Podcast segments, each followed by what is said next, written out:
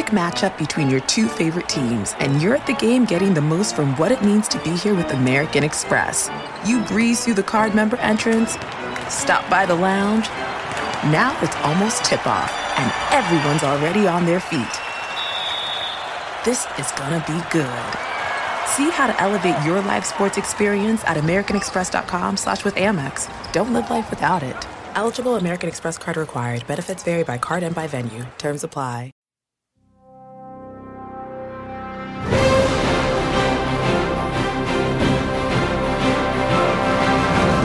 Welcome to the latest edition of March Madness 365. I'm your host, Andy Katz. On this edition of our podcast, I'll be joined by the head coaches of the top two teams in the country, Gonzaga's Mark Few and Baylor's Scott Drew, for a wide-ranging discussion. We were going to go over a number of different topics, from basically coaching in this pandemic, the lack of a road crowd, and for both teams in terms of the intensity of playing undefeated this late into the season, whether or not there should be conference tournaments, respect for both programs, both teams, and then ultimately, will they play?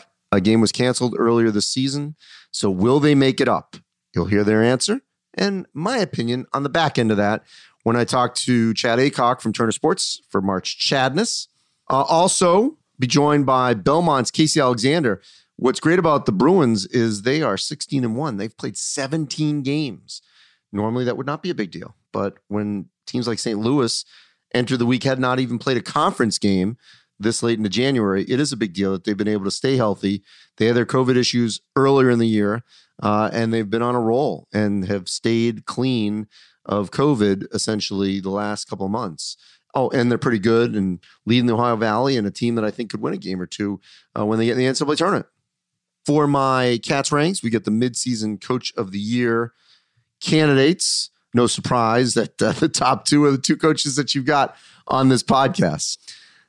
In terms of the main issue, before we get to the great convo with Few and Drew, one of the main issues that's out there, and we're going to talk about this, about the conference tournaments, is I just want to let everyone think about this for a moment, which is we could have opt-outs from teams because they're worried about whether or not they're having a COVID issue before March Madness. But from the conference's perspective, you have to keep this in mind, that there are sponsorship agreements, corporate sponsorship agreements, and television windows and television money that they've got to answer. I mean, you know, if the NCAA tournament money is the most important. We know that. And let's say it again, scream it from the rooftops. There has to be a men's tournament. End of story. The men's tournament drives the entire budget of these schools. Football, yes, of course, at Power 5 schools is a major, major financial drive. But overall, in Division I, there has to be a men's tournament. For all the other sports out there, you know, you name it, all the other sports need a men's tournament. So, but the conferences, their conference offices, they need to have these conference tournaments. Their television revenue will go down if they don't. Their agreements with ESPN, Fox, you name it. So that has to be considered as well. And then the other big thing that the Men's Basketball Selection Committee has not made a decision on yet is, let me give you this scenario. What happens if Gonzaga, hypothetically, says, we're not going to play in the WCC. WCC still has a tournament. They get the AQ. Selection committee then has to decide, wait a minute, are we giving an automatic berth to a conference that we may have only given one? And it was Gonzaga. Like, let's say San Diego won the WCC. Should they get in because they didn't even play Gonzaga? That's the scenario. What if Drake in the Valley says, you know what, we're 19-1. We shouldn't play. We don't need to play. We'll bag out. But there's no other team in the Valley. Maybe it's Missouri State, Loyola. But the committee's like, yeah, I don't know if there should be two. But what do you do then? Is the Valley forcing the committee to take multiple bids? Same thing could happen in the Big East. If Villanova didn't play, you go down the line. These are big decisions. The committee has not decided yet how they will handle it. Neither have conferences on what they're going to do going forward. Now, one thing that Scott Drew is going to bring up, I know is talking about what the Big 12 is doing. And the Big 10, I will just tell you, I know there's a lot of chatter that I think will happen, that they'll move it to Indiana from Chicago. And what you'll see was the Big 10 and some of these other leagues, the tournaments that are happening that week before, is they will stay on the road for the teams that are going to be in the NCAA tournament. Their tournament will end and they'll stay on the road and then go to Indianapolis protocols for March Madness. So the tournaments that end the week earlier, like the Valley, like WCC, in theory, they'll have a week of potentially answering to the protocols of 7 straight negative tests before they even get to Indy. And I think they'll be able to work it out. So I ultimately think in some form or fashion, they will happen, but there's still a lot of details that need to be worked out. All right, before we get to our convo, just want to give one other shout out here. Our rankings this week, Power 36. I gave a lot of love to a couple schools, Belmont, the Bonnies, Winthrop. I think they deserve it. I also had a major mea culpa that brain lock. Missouri was gone last week. They should have been in. They are well-deserved in the top 15 at 12 after winning at Tennessee. So forgive me, Missouri fans. That was a mistake by me. Will not happen again. Boise State, once again, I'm giving them love. AP is not. Don't get that. So we'll see if that gets corrected going forward as long as they keep winning. All right, let's continue on here with the convo between Mark Few and Scott Drew on March Madness 365. And now joining me here on March Madness 365. Look at this. I got the 2 head coaches who are 1 and 2 in the country, both undefeated, Mark Few and Scott Drew. This is a pleasure to be joined by the 2 of you. First, we got a lot to get to. I want to get from both of you. Hey, Andy, I don't know if you know this, but we've got about 20 minutes. We're going to start playing the game, Baylor versus Gonzaga. Well, we're going to get to that. We're going to get to that momentarily. We kept it between ourselves, but we'll get to that momentarily. All right, first off, let's do a little about each team here. Mark, from what you've seen, because you didn't get a chance to play, obviously, in December, what has impressed you the most about Baylor from what you've seen? And then Scott, same question about Gonzaga. Mark, you first. Well, hey, first of all, I watch Baylor a lot, not only because of my relationship with Scott, but we have a former staff member, John Jacobs, and a former player of ours, Rim, who's on their staff. So there's a connection program to program there. I think they're a phenomenal basketball team. And I'm not saying this because we're playing tomorrow or whatever, but I don't see a weakness.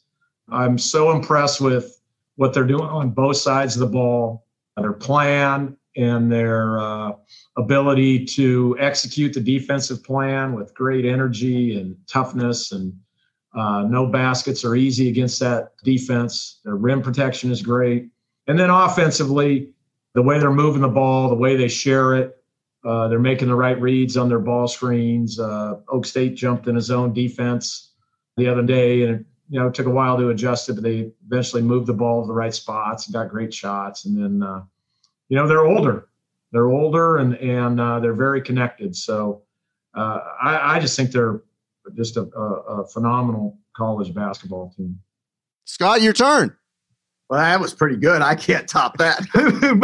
but I will say Coach Few's obviously a future Hall of Fame coach for a reason. And his teams offensively and defensively never beat themselves. And the offense, they got so much versatility and different weapons and lineups. Personally, I love watching them because I love Coach Few. I like his staff. I know Tommy and Roger and obviously with Coach Jacobs and Rim on our staff. So we're always cheering for each other, except if we do ever play. But X and O's wise, I like to watch them because I learn. And I think they have some great concepts, tweaks, different things they'll add. And obviously we have some of the things incorporated in our program from Gonzaga with 2 of their guys on our staff. But offensively, I mean, it's really fun to watch. The way they move the ball, how unselfish they are, good, better, best. It seems like ball always finds the right shooter at the right time. But again, the versatility and different lineups Coach Few can put on the court. And then the toughness is one thing I don't think a lot of people talk enough about with Gonzaga. I mean, they're really physical. They do an unbelievable job blocking out defensively. They can test shots. They don't make things easy. There's a reason why they're number 1 in the nation. All right. Now I want to go big picture with both programs.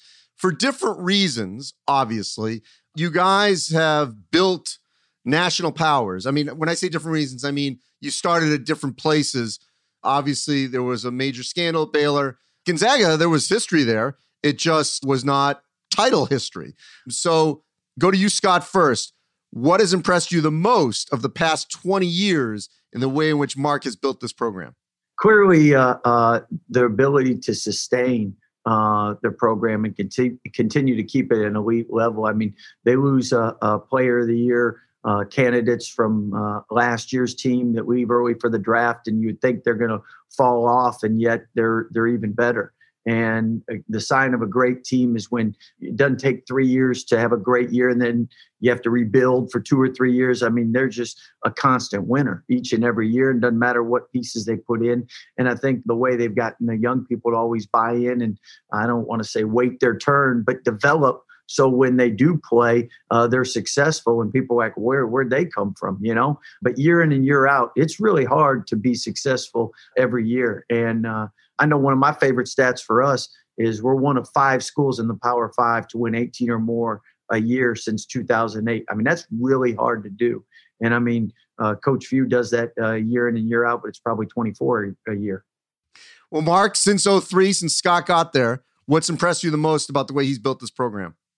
Oh, I mean, it's probably the greatest reconstruction project ever, I would say. I mean, for where it was, I mean, we all talk about rock bottom. I mean, that was rock bottom. And the thing that I'm most impressed with there is they've got a real culture. I mean, I'm very just so impressed with their culture. And we're very proud and protective of our culture up here. It's about doing things the right way and doing things the Zag way. And you know, the team chemistry and the connection from team to team to team, going all the way back to 1999 is what makes this so special here. I think Baylor has the same thing. And I think that's really rare. And you can only get, you know, that kind of culture, that kind of chemistry, that kind of carryover when you have a head coach and a staff that's been there a long, long time. And so the former players are still connected to the place. And I mean, he's got it at the top of our sport right now. And, you know, they were there last year and were pretty darn good, you know, the years before that. So obviously they're here to stay. I think it's probably especially impressive that he's down in what they call, you know, football country, and he's made his basketball program relevant. And he's also made it a huge revenue producer for the school and a huge brand for the school. And, you know, I think that's equally as impressive given where they started from. All right, so Mark, let's go back to this game that was supposed to happen. I think it was on December 5th or 6th in Indianapolis. Yeah, I canceled it. I didn't feel good about it. Yeah, I know you did. I watched the final tape the night before, and I said, I'm out. What was the beginning of the scheduling aspect of this? Because you basically, you're going to win Coach of the Year for schedule, no question. I think Coach of the Year will be one of the two, if not co-coaches of the year, of the two of you on the screen here. But in terms of scheduling, when things, you know, were opening back up, we knew the season was going to start November 25th, and you had to almost start from scratch, Mark. How did you come about and say, you know what, this is a game that I want to try to schedule? Well, I was not alone in this, and the co-scheduler of the year is the guy we're talking to right now. He just got waylaid by some unfortunate COVID stuff, which was outside of his hands. But probably the coolest thing throughout this whole pandemic and its effect on our sport, all of ours, you know, Scott's, mine, yours, Andy, college basketball. The coolest thing is just how the players, their drive, their resiliency, their willingness to put up with any and every, all these protocols to show the love of the game they have and how bad they just want to play, and then to see the joy that they play it with when we give them that opportunity is far and away the coolest thing. I would say the second coolest thing is the camaraderie between the coaches going way back into June and July, and Scott and I and Jay Wright and Bill Self and a lot of people were just like at Tom Izzo, very much in this court, we're like, you know what? We just need to play the best games we can possibly play. Forget about your records. Forget about protecting your, you know, and getting a bunch of soft home games. And let's just go out and try to help college basketball, try to help college athletics in general and then also do it for our players, because we knew our players wanted to play those kind of games. But you couldn't believe, like, ordinarily it's kind of hard to get some of us head coaches to pick up their phones. But, I mean, man, we were getting immediate pickups right and left, and, you know, and total cooperation. And Scott can speak to this about, yeah, let's do it. Let's play. You know, one thing that I've shared with media several times is just being in the coaching profession all my life, seeing everyone come together. And for us coaches, we know how bad our players want to play and how much they're sacrificing to play. And to see every coach that at least I talked with really trying to work to make that possible, to play the best games, to help college basketball. And I know Coach Few deserves a lot of credit. When we first started talking, he said, hey, for the good of the game, we need not only for our players that want to play these games, but for the fans that deserve after missing March Madness. And we talked and we put our game together, and then we said, you know what, let's make it even bigger. And at the time, Virginia, Villanova, us, and Gonzaga were the top four. And we were trying to pull off our own pod and play a round robin opening weekend where we played three of those. And if things had gotten canceled a little more, that's what we were going to put together. And again, I agree 100% with what Coach Few said. I mean, our players have sacrificed so much. I mean, guys breaking up with longtime girlfriends because they just want to keep the bubble tight so they can play games. And then coaches seeing them really rally to try to help their players be able to not only have games, but meaningful games that they want to play in, are excited to play in, that fans want to see. So in normal times, if the two of you guys were undefeated as you are, where we'd have raucous crowds, we would feel the pressure of, you know, undefeated teams at the top, 1 and 2 and all that, as the weeks and months climbed. I'm curious, Mark and Scott, if you can comment on the back end about how that pressure, because you've both been there before, we've been undefeated late into the season, how it might feel a little different this season. Scott, you want to take that? that was a tough one. I was going to let you. Not joking. Hey, look, the one thing, and I don't know how Scott feels about this. I don't like and feel great about how maybe both of us or our teams or our players are getting painted into this corner that it's, look, I know they want to win a national championship really bad. Obviously we do too, but you know, this national championship or bust stuff. And it's just, we're just trying to go out, I know, here and play our best basketball. And when we do, we have certain standards we want to hit. We're enjoying the heck out of it, just kind of being together with that in mind.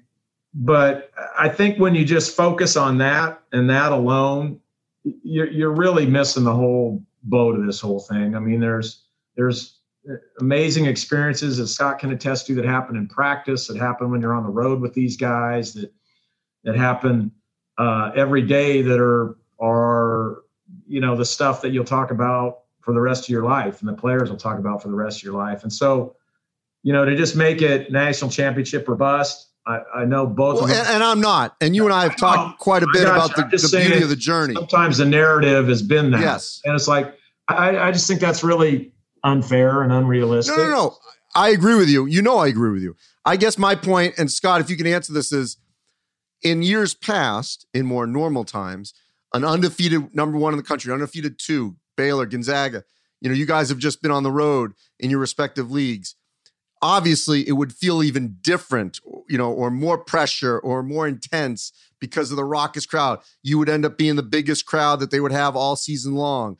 I would argue in the Big 12, normally it's Kansas every year. This year, it would be you guys. Obviously, every year it is Gonzaga. So I'm just curious, Scott, if you can just speak to that about how it does feel a little different, at least I would think it would, going on the road as a top 2 team undefeated. Well, what's amazing is that every year in college coaching or any coaching, you always have different challenges. And I mean, this is something that no coach has ever had to deal with, and that is making sure your guys are excited to go out to an empty arena in most standpoints and occasions. And I know they're excited to play, but still it's different when you walk in and it's a packed house and you pull up and your bus is getting ready to unload and you see lines of fans outside compared to walking in and no one's inside. And so that's a different feeling, number 1. Number 2, what in the Big 12, we have some places that have up to 25% capacity. And it's amazing just how 25%, how that impacts the game and how tough that is. And you're like, in normal years, if you go to a place 25%, you say the crowd was terrible, it was nothing. But now, I mean, 10 or 25%, your guys are like, that meant something. So it's just, it's amazing. You always have different challenges. And you know what? It is different because when you show up to an arena, we don't have 50 media people like yourself there that bring energy and excitement. And then you don't obviously have the fans and everything. So it is different. The one thing that I love about it is, I always heard this with and I kind of feel this year so far, you know, with Larry Bird, Magic Johnson, they said they were always watching what each other were doing. Now, like with us and our staff, I know, like, we're cheering like heck for Gonzaga, except for when we play them. But it's great because I know it motivates us too and our players, because when you see a team play that well, you're like, man, we got to get better. We got to keep improving. And that's something that I know has driven our guys, is every time we watch them play, we know that we still got a couple months to hopefully get better if we are able to face each other. Mark, you want to add on that? I referenced Baylor and Villanova last week for our group and just said, hey, man, we're behind them right now after a week, last week's performance. And we challenged them this week, and we were better this week. And I think a lot of it was because of that. Just, you know, I said, did you guys watch Baylor today? And they did. And so just that. And then I would just add, I mean, when we have played in front of fans in Texas and in Florida, I mean, even a small number, man, what a difference. And in South Dakota, what a difference it makes. And the challenge too, Andy, is like sometimes having those big crowds on the road helps you as the road team. I mean, I tell you, you don't play flat. The danger is walking into these gyms with just no juice at all. And this game still has to be played with energy and passion and enthusiasm. And I mean, you put yourself at risk to get beat, no matter who you're playing, if you can't bring that. And sometimes that's harder to generate. Or I know it's harder to generate when there's nobody in these gyms. All right, a couple of very quick topics I want to get to before I let you go, and I appreciate your time as always. Number one, I have been on my soapbox throughout the course of the season. I think I'm preaching in the choir here. Just a little sidebar is that if you want to opt out, you can opt out. Player, coach, men's, women's, media, administrator, official, stat person. I don't care. Not going to judge you. We'll see you in 21, 22. Great. Enjoy your time off. Be safe. For those, the majority, and I'm not just saying this, talk to coaches and players almost every day to a person. They all want to keep playing. And I thought a great example of this was with Jay Wright. He told me on their second pause, they went from December 23rd to last week without playing, got out, then went back in. And he said, look, guys, what do you want to do? He understood if they're done after going back in a second pause. And they said, no, we want to play. And they stuck it out and they went through it. So if both of you could comment about the desire from your group, despite all these restrictions they're all going through, the sacrifices they're making, about why they want to play.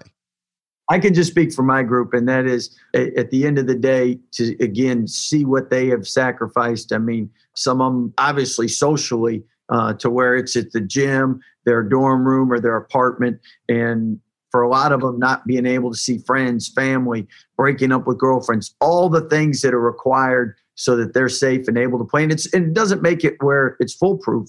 But to see how much they have sacrificed and continue to want to sacrifice to play. And it's not even a question. I mean, when games get canceled, like I obviously we're disappointed when our game with Gonzaga got canceled. But right away, it's who do we have next? And if it was up to us coaches to find somebody, I mean, so supportive of once you get a game, thanks, coach. Like, we're ready to go. Appreciate it. Like, I mean, as a coach, I've never felt so motivated to get our guys' games and opportunities because of what they sacrificed. And it's very similar to kids that practice really hard. You want to reward them with opportunities in a game. And it's that's what I can say with our team for sure. Yeah. I mean, I would just say, I spoke to that earlier, just constantly amazed at how bad they want to play the game they love. And they've been playing their whole lives. And I echo what you say, Andy. There really is no judgment. If you want to opt out, opt out. We talk about it. I talk to my team all the time. Like, look, I know sometimes this is a real drag with nobody in the kennel and nobody around and you know, not packed houses everywhere we play and people waiting outside, but you can always opt out. That staff, players, media, literally everybody. Here's where we're at. Scott and I are very much in touch with our players in our program, and this is what they want, and we're going to fight like crazy to do it because we know we're doing it in the safest way possible, but we're going to fight like crazy to try to make this year as good as we possibly can for these guys because they deserve it. All right, so postseason before we get out of here. First off, conference tournaments, then the NCAA tournament. It's no secret that the goal, the golden goose, is the NCAA tournament. We need to have one for everyone in college athletics. That is a fact. So with that as the baseline, conference tournaments, should they happen? But here's the sort of curveball here. It could be for the Big 12, WCC, and you name it. While obviously everyone wants to do it safely, the question is, what happens if a team opts out because they feel like they don't want to risk it? They may already be in the tournament. Should the selection committee, which has not made up a decision on this yet, you know, still give an AQ to that league? But then on the league side, they could argue, look, this is part of our television contract deal, our sponsorship. You know, this is revenue that we're going to lose as well. Now, the revenue for the tournament is obviously more important, but the conference revenue matters too. So I'll have you go first, Mark, and then Scott. Where are you standing right now as we speak here in late January on conference tournaments? Hey, I mean, this is a really tough, complicated issue or quandary or whatever. I mean, I think the best advice, I think our commissioner, Gloria, is doing a phenomenal job. I think it's one you just kind of have to wait and see and probably weigh it out. And I mean, that's kind of actually where I'm at with it. I think we need to see, you know, is it realistic for us to get three teams in the tournament? With that being said, the best thing that can happen in the WCC, the best thing that can happen in the Big 12 is for their members to win as many games as possible in the NCAA tournament. Okay, that you talk about the golden goose, that's what really is the golden goose for these leagues. And but yet we all know we have some TV responsibilities and things that we have to meet, with our conference tournaments. So I think you just have to kind of wait and see, you know, if there's a cut line there and then do so accordingly and try to maybe we've all been flexible with our schedules and how we've done things throughout the whole year. So I don't know why we wouldn't be the same as we kind of venture down that road to attorneys. Scott? I agree with a lot of what Coach Few said. The one thing I know with our conference tournament is they plan on having it in a situation where I think just the teams are staying in the hotel. And if that's the case, basically it's a bubble before you go into the NCAA bubble and then leading straight from there to the NCAA tournament. And if that was all to be finalized in a way to keep all our guys safe prior to the NCAA tournament, then that might even be better for us rather than having them at home where you're not with them 24/7 as well. So I think with us, I very much what Coach Few said. I think we'll all know a lot more in the next couple of weeks. But I know if you have a conference tournament, the way the Big 12 is doing it in a bubble type situation, if you can afford it, is definitely a safe way to do it and help make sure that you got your teams available for the NCAA tournament. And that's what you want. I was going to say, we're all going to be packing, I think, for a month. But anyway, last thing on this, the NCAA tournament. We know it's in one state, one region. The two of you likely will be number one seeds. Now, the big difference here is it's more of a true 168 S-curve. We don't have to worry about geography. Now, some movement will happen on seed lines because of conference affiliation in the first round. So that'll be a little bit of an adjustment. But overall, what are your thoughts, Mark, when we get there of the current plan setup for the NCAA tournament in those six venues in the greater Indianapolis area to start, and ultimately ending with the Final Four in the same location at Lucas Oil Stadium?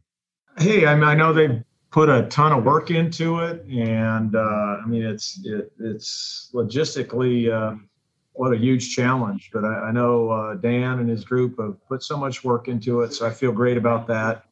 Dan's been leading us through this, this whole time, and just done an awesome job, like he always does, behind the scenes, in kind of his humble way of amazing leadership.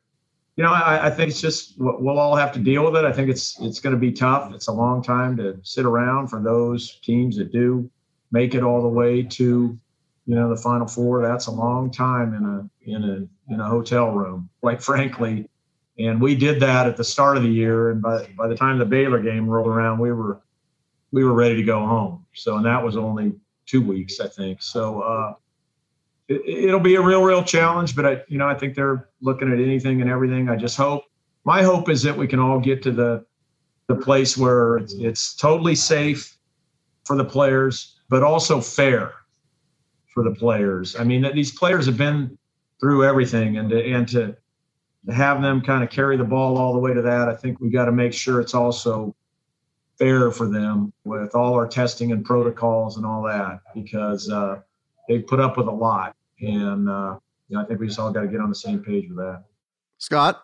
Agree 100%. And Dan's done a phenomenal job. I know us coaches really respect him and appreciate his leadership and what he's done for our sport. And I know when I was with Coach Few, Dan got some great suggestions from him, because they'd been on the road a bunch, just with ideas on team rooms and different things to give the guys something to do, game rooms, et cetera, to make the time better. Because you definitely want to make it something that's memorable. And I know it's a long time, but what a special opportunity for the teams that have a chance to advance. And personally, I know we both love to go through that long extended stay.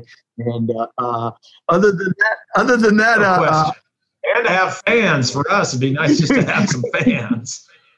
All right, so I'm going to end it with this, guys.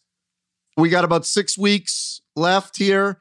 Obviously, we hope you meet at some point, whether that's in Lucas Oil on April 5th or sometime before. I know you want to play. What are the chances that it could happen, and what would have to happen to get this game back on the regular season schedule? Well, as I said earlier, we're ready to head down and scrimmage right now. We just didn't tell anybody about it. Well, so. I know if we can work it out, we definitely will, because Coach Few and I know our teams would love it. We'd both get better by having that opportunity to compete. Amen to that. It's obviously, it's not easy being in the middle of league seasons and those requirements, but if there was an opportunity, I'm very confident the two of us and our teams would ride bikes to, Albuquerque or something to play if we had to. So, but realistically, for it to happen in both the Big 12 and the WCC, because obviously it would have to be on a weekend. You originally were going to play on CBS, so we're Saturday or Sunday. Would you have to have games be moved for it to happen, if it can happen, Mark? Probably, but in this day and age of scheduling and cancellations and protocols, I mean, you're literally, there's a little bit of flying by the seat of your pants and all this stuff. So, it could, I'm just saying it, yes, it would take a lot, but the first thing that it would take is two willing head coaches and two willing teams. And so you have those already. But everything else would have to. Hey, it's NFL playoff time. You get to the line of scrimmage and you call an audible, and that's both of us are ready if that audible works. Well, I appreciate both of you. Stay safe, and I just have a good feeling at some point we're going to see the two of you on opposite sidelines playing this season.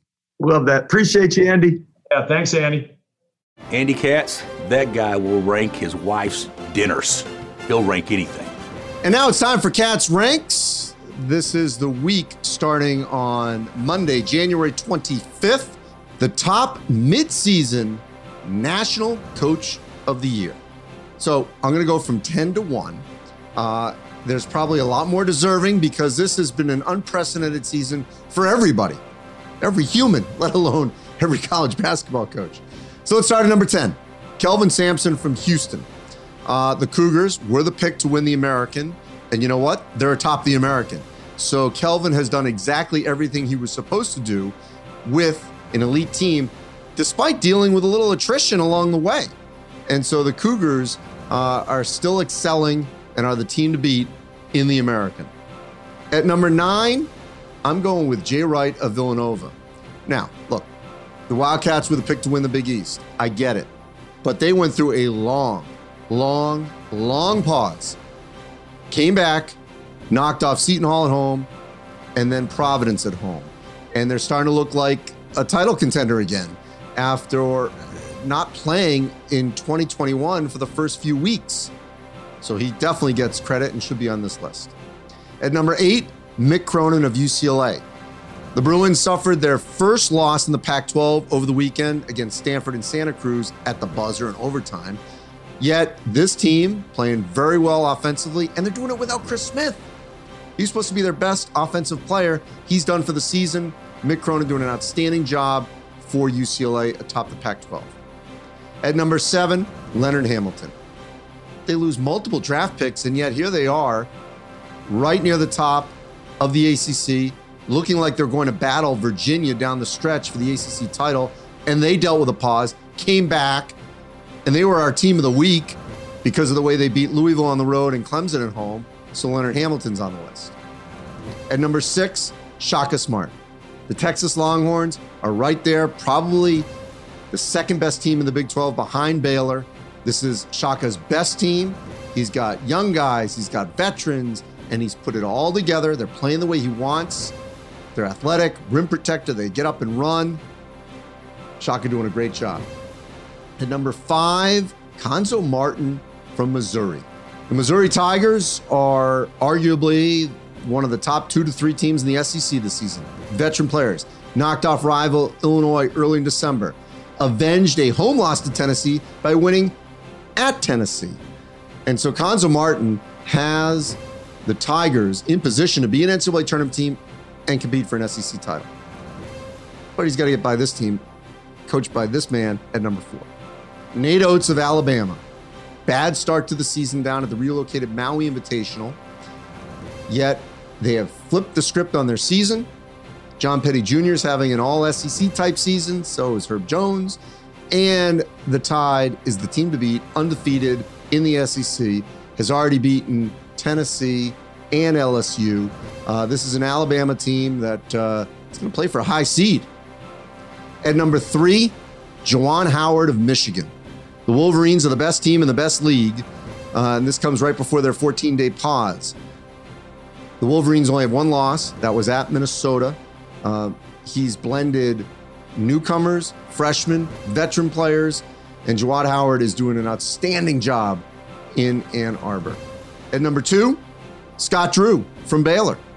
Undefeated, best team in the Big 12, 4 guards that could play and start on any roster in America. Bigs that are traditional Baylor bigs. Scott is mixing everything up and doing a great job. But at number 1, I'm going with Mark Few of Gonzaga. And it's not just because the Zags, like the Bears, are undefeated. It's because what Mark has also done with this group and scheduling. He has scheduled his way to being a number 1 overall seed on the fly, picking up the games against Kansas and Auburn. Tennessee was on pause, so you get West Virginia. Can't play Baylor, so you pick up Virginia. Play Iowa and South Dakota. All those games were just created. Then some of his guarantees as well. Jalen Suggs, going to be right there with Cade Cunningham for the best freshman in the country. Drew Timmy's obviously having a great year. You know, Corey Kispert is going to be a first-team All-American possibly. Joel Ayayi has developed into an all-WCC player. And then he's blended players off the bench, guys that didn't play that much last season or were hurt, newcomers, transfers. He's put it all together, and he's got a chance to win the national championship. So Mark Few in late January is my pick for National Coach of the Year. And now joining me here on March Madness 365, Casey Alexander, the head coach of the Belmont Bruins. And Casey, 16-1. 13 straight, undefeated in the Valley.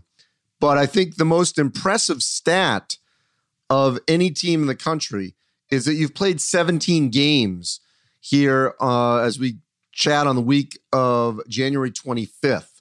That in itself, regardless of your record, that's a major accomplishment in this unprecedented season. How are you guys doing it? Yeah, absolutely. It's impressive. And I'll be the first to admit, I didn't think we'd get to this point this quickly because we had a miserable preseason with COVID. And so, and played our first several games without all of our players, but we've been healthy and available really since December the 5th. And so that's a big part of it. It's a big reason why we've had the success that we've had, just continuity of practice and games. When you look around the country and you've seen, you know, Villanova went from, I think, like December 23rd until just last week. St. Louis hasn't even played an Atlantic 10 game yet. They're hoping to maybe get in a dozen before the end. You know, you guys are in that grouping of a team that certainly, you know, could, should get in the tournament and do something. So these are your peers, if you will, for this particular season. What are your thoughts when you see what other schools are going through? Yeah, I mean, it's hard to even put into words, you know, and I think in our case for now, we were just lucky that we experienced it in the preseason in September and October and November.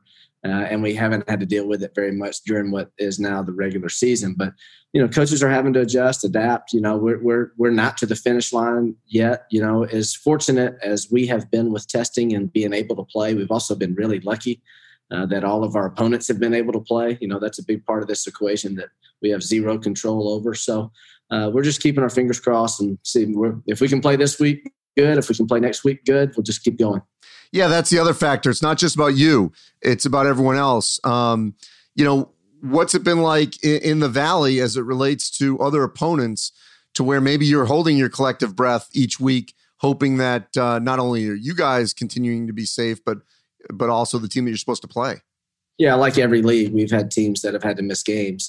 We just played SIU Edwardsville this past weekend, and they were playing their first two games in 35 days maybe with very few practices. You know, and I think a lot of that gets lost, and from a fan's perspective, it's just kind of what the difference is from one team to another. In a normal season, everybody's playing on the same days, the same number of games, the same number of practices, and, you know, behind the scenes, just very different look this year. But, again, you just play who's in front of you. If you can play, you play it. If you got 9 guys, you've got 9. If you've got your whole roster, you've got your whole roster. And, you know, I think that's one good thing about this season is we worry a whole lot less about extenuating circumstances and just try to coach our teams. So what was that time like in the fall that you said it was miserable? I mean, what was it like? Yeah, it was tough. I'll even go back farther than that. We were in the NCAA tournament last year and practiced on Thursday, I guess, March 12th. Our team went home on the 13th because the tournament was canceled. I didn't see any of them until August the 23rd. It was a long break. We had no time together in the summer. And then we had far more days between September 1st and November 25th when the season started apart than we did together. And so it was a whirlwind. And it's hard to believe now that we've had 6 weeks together after going through that for the better part of 6 months. And look, I mean, in your city of Nashville, and obviously I know it can vary by zip code, but Vanderbilt has been hammered multiple times in many sports. How much has that caused you some anxiety as well that, you know, within the Nashville area, it's been an issue? Yeah, Nashville and Tennessee in general have been hit really hard. I mean, I can look out the window right here and see Vanderbilt's campus. That's how close that we are. And, you know, I give... not that Vanderbilt's doing anything wrong by any stretch, but I give Belmont administration a lot of credit for procedures and protocols that have been put in place to keep us as safe and healthy as we can. I give our student body and especially our student athletes a lot of credit for following the rules as designed and doing what we can to minimize risk. And then again, I'd be foolish to say that we've just been lucky. We've just been lucky. I mean, you know, during this last little stretch, keeping it all together. What's it been like travel-wise and, you know, playing the same opponent? I've heard pros and cons to that regardless of league. Yeah, our league schedule has really remained the same. We added a couple of games, but we haven't changed format in that regard. You know, but travel, you know, we're fortunate in the OVC that we've got – it's mostly a bus league, and where Belmont is located is in the center of the league. So we have a lot of same-day trips on a bus, makes it as easy as possible. You know, but even that's different because we leave later. We don't have access to locker rooms. We've got assigned seating on the bus. We wear masks on the bus. You know, sometimes we shower, sometimes we don't. So there's not a day in the COVID basketball season that's what I would call normal. So with that being said, and your program whether it was from Rick Byrd or to you, this team has gotten old and stayed old, and that's why it's been so successful. What do you attribute to this season being able to stay at the top? And we'll see if that can obviously continue over the next month. Yeah, I think on one hand, you have to be cautious to assume that you're just going to win games because Belmont's used to winning games. I mean, this is a new team and a new season. And certainly the way the offseason went, I was worried about it. But now in reflection, I think Belmont's a demonstrated ability to win, a culture of winning, guys in the program that have won, helped sustain us through those really tough times. And then we got off to a good start, and that's just kind of propelled us forward. If there's one player or a couple players that you feel like have exceeded your expectations or have become, more reliable, who stands out to you? It's a good question. And in some ways it's unfair because Grayson Murphy and Nick Musinski are both all conference players returning and clearly really important to our team. But we got a Division III transfer in Luke Smith, who's had an unbelievable year, scored the ball at a really high level and shot it very well. And then a guy like Ben Shepard, who we knew was our best defender. But here in the last few weeks, he's been the OVC player of the week 2 different times. And so the more the merrier, as far as I'm concerned. Yeah. Grayson and Nick obviously, should get their due, and they've had great success at Belmont. But, Mike DeCourcy, Sporting News, I know, did a great story on Luke, is yet another example of a D3 player, sort of a diamond in the rough that's getting its opportunity. Obviously, the most famous of late was Duncan Robinson from Williams to obviously playing for a national championship at Michigan and now, competing for one with the Miami Heat against the Lakers down in the bubble. What is it about players at that level, if you can find the right person, in terms of the skill set that actually couldn't translate?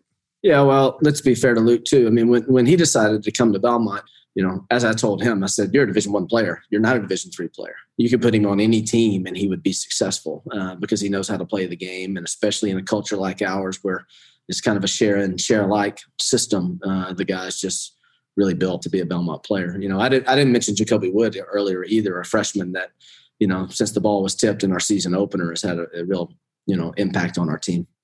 So all things, hopefully they all stay going in the right direction. When we get to Indianapolis in March, let's assume that this team is there. Hopefully they will be. What are the chances that this is another Belmont team, maybe like last season's had we had a tournament, that certainly can be a factor, get a decent seed, win a game or two, and who knows? Yeah, well, a couple of realities for me as far as that's concerned. One is, best case scenario, we're going to be 11, 12, 13 seed. So we're going to be an underdog and we're going to be playing a really good team, a top 20 caliber team. So you have to play well to beat anybody at that level and certainly in the NCAA tournament. But at the same time, I have said that when Belmont does knock those doors down, I'm not going to be surprised. I think we have the ability to do it. I think we've had several teams that could do it. And one of these days we will. And lastly, I mean, you've played, as I said, just circling back, you've played 17 games. Look, I have, and I've said this on this podcast and publicly everywhere. I got no problem if people want to opt out, coaches, players, media administrators, who doesn't matter. But the majority of people, 90+% of coaches and players that I've talked to want to play, even those that have had multiple quarantine situations. They want to come out and play overall. And you guys, like I said, knock on wood, have had great success here of staving it off here once the season got going. What's the mood with your group about their desire to play through all of these restrictions? Yeah, we want to play. There's no doubt about that. And that's easy to say when you're winning games. But the key to our season, in my opinion, was we bussed 11 hours to Washington, D.C. to open our season for 3 games in 3 days with 9 players.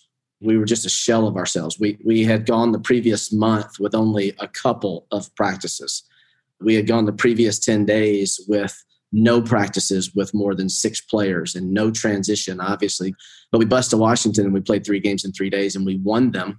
And I think that taught all of us a lesson of, hey, it's worth it. It doesn't matter what your circumstances are. I mean, and even win or lose. I mean, I think it was our players loved being together and having the chance to play a game in the middle of all the crud that we had gone through and we're still going through at that time. So we were lucky to learn that lesson early.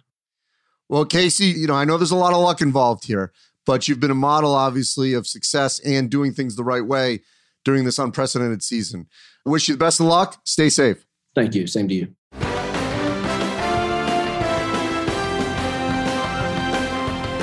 And now it's time for March Madness. Chad Aycock from Turner Sports. Chad, 2 weeks ago, I was riding high. I stuck out my chest. I was boasting about my record. And then I came crashing down with a sub 500 week, the first one of the season. How did I follow that up? Yeah, Andy, 2 weeks ago, a little humble pie for you. Nothing wrong with that. But you bounced back in a strong way. You went 5-3. And really without the Tennessee double matchups, you would have been 5-1. But Tennessee just shocker at Florida and then losing that other game against Missouri. But no, strong week. How'd you feel about that? Any thoughts on the Tennessee performance? Shocking. I mean, not that Missouri played well, but the margin of victory, the basically lack of production from Tennessee, all of that was surprising. The whole week from Tennessee was surprising. You know, the fact that Florida dismantled them earlier in the week. And that also was just the margin, I think, was a little stunning. Yeah, well, you won 5 out of 8 games, and we'll pick it right back up this weekend. Another good week. Tuesday night, number 24, Oklahoma at number 5, Texas. We haven't talked too much about the Sooners. You know, we've talked about Oklahoma State, you know, with Cade Cunningham and the Cowboys, but the Sooners, they're in third place in the conference, and they're coming off a pretty big win over Kansas. Meanwhile, Texas, they'll be without head coach Shaka Smart due to COVID. How do you like this matchup shaking out? Well, I like Texas. Oklahoma's obviously playing better. They should be back at full strength, and Texas won't have Shaka on the sideline, but he's not in the game. And the length, athleticism of the Longhorns, their guard play, just overall, they're more talented. And at home, I like them. Yeah, good pick. Now let's look ahead to Friday. We got a sneaky game here in the A-10, and it's number 22, St. Louis at Richmond. Andy, and I want you to kind of explain this for me. St. Louis, they haven't played a game since December 23rd, and they were unranked at the time. And then they were unranked that next week. And since then, they've had 5 postponements, but they've managed to climb up to number 22 in the polls. How does that make sense to you? Well, I'll tell you, I got to give a shout out to their social media, because St. Louis has done a great job of continuing the narrative that their team pre-pause was playing really well and was actually statistically, clearly playing maybe the best basketball in the A-10. They had that loss at Minnesota, and prior to last week, Minnesota had not lost at home. So they've done a good job of keeping the name St. Louis out and about. It is crazy to think that they have not played an A-10 game as of Monday, and yet there's still hope that they can get in at least 12 between now and the A-10 tournament. But they have not been playing. Richmond, which it was off to a hot start, has been inconsistent since then. They had their own pause that they went through. But I'm going to go with the Spiders here to rebound and to quell some of that love for the Billikens that got them ranked in their absence. All right. Yeah, that win for Richmond at Kentucky, not quite as impressive. Kentucky, believe it or not, was number 10 in the country when Richmond beat them. Since then, they're below 500. But yeah, not a bad pick. You got the senior squad, Richmond, and that'd be a big win for them over St. Louis. Let's also look at another game Friday night. Number 7, Iowa at number 19, Illinois. And what a matchup here. You know, Iowa, they're coming off that surprising home loss to Indiana, but they still have one of the top offenses in the country. Illinois, Kofi Coburn, he can neutralize or at least maybe slow down Luka Garza. What do you like about this matchup and who wins? Well, first of all, there's a little bad blood, a little chippy in their games last year. They only meet once this season, which is a shame, but I like Illinois here. I think that it's unfortunate there won't be a crowd, because I think it would be an absolute crazed atmosphere in Champaign. And what happened to Iowa at home to Indiana is very concerning for the big picture. Indiana was the tougher team on that night. They brought it to them. And Illinois, obviously, I think is tougher than Indiana. And I think Brad Underwood's going to have his guys jacked for this game. Kofi Coburn's been looking forward to going against Luka Garza. Yeah, I think the Illinois guards will be right up inside Iowa's guards. I mean, right up at them. And so I like Illinois in this matchup. If they meet again in the Big 10 tournament, the NCAA tournament, I might have a different answer. But I think in this first matchup, the desperation for Illinois will be there. I like the Illini. Yeah, I can't wait to see the intensity on that one. Now let's jump ahead to Saturday. We're going to do a couple of top 25 matchups here before we get to the SEC Big 12 Challenge. Let's look at number 8, Virginia, at number 20, Virginia Tech. And the first leg of this rivalry was postponed, but the matchup in Blacksburg here is on. Who do you like to win? Virginia.